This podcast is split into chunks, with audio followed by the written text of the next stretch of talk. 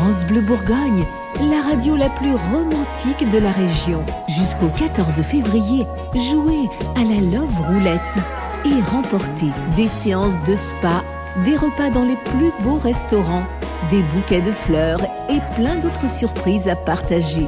Vous gagnerez peut-être un séjour pour deux dans un hébergement insolite en Côte d'Or.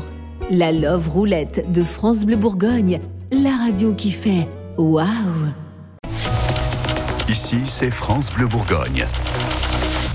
Bienvenue à Dijon, bienvenue en Côte d'Or, c'est lundi, bonjour tout le monde, il est 10h.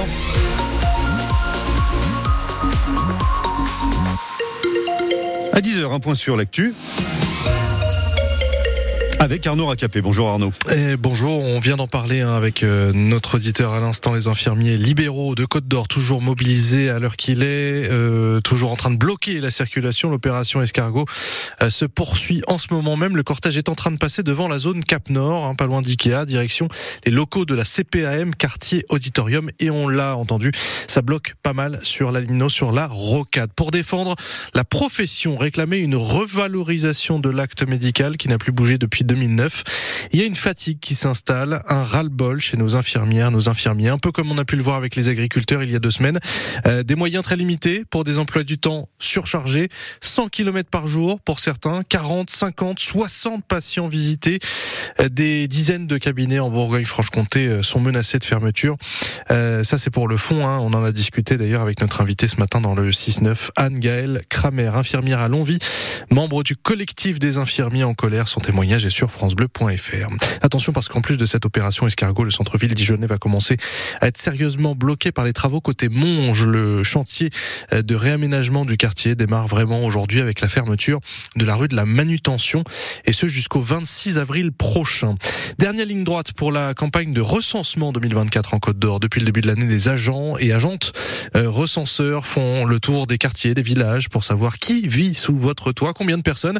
C'est important, c'est pour alimenter les infos de l'INSEE. Si vous n'avez pas pu ouvrir à ces agents, il vous reste cinq jours pour prendre contact avec la mairie et convenir d'un rendez-vous, bien remplir un formulaire en ligne. La renaissance pour le carrousel de la place du Barosé à Dijon, on en parlait il y a, il y a quelques secondes avec Stéphane Conchon. Quatre mois après l'incendie qui a détruit le manège historique, son successeur est installé aujourd'hui au même endroit avec les mêmes décorations en hommage à l'ingénieur dijonnais Gustave Eiffel. On vit tout ça ensemble dans Bienvenue chez vous d'ici quelques secondes. Dijon fier de son carrousel et fier de son vin. On a pu le constater hier avec la Saint-Vincent 2024, plus modeste évidemment que celle d'il y a deux semaines à Moret-Saint-Denis et Chambol-Musigny, mais quand même, l'objectif c'est de mettre en avant un vignoble historique qui cherche à, à se protéger d'ailleurs avec une appellation protégée Bourgogne-Dijon. Ça met du temps à être reconnu, mais le dossier est entre de bonnes mains.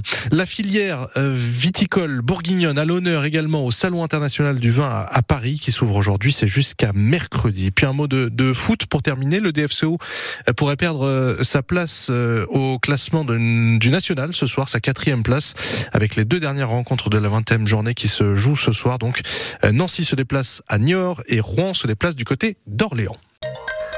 L'information de France Bleu Bourgogne continue sur francebleu.fr et l'appli ici.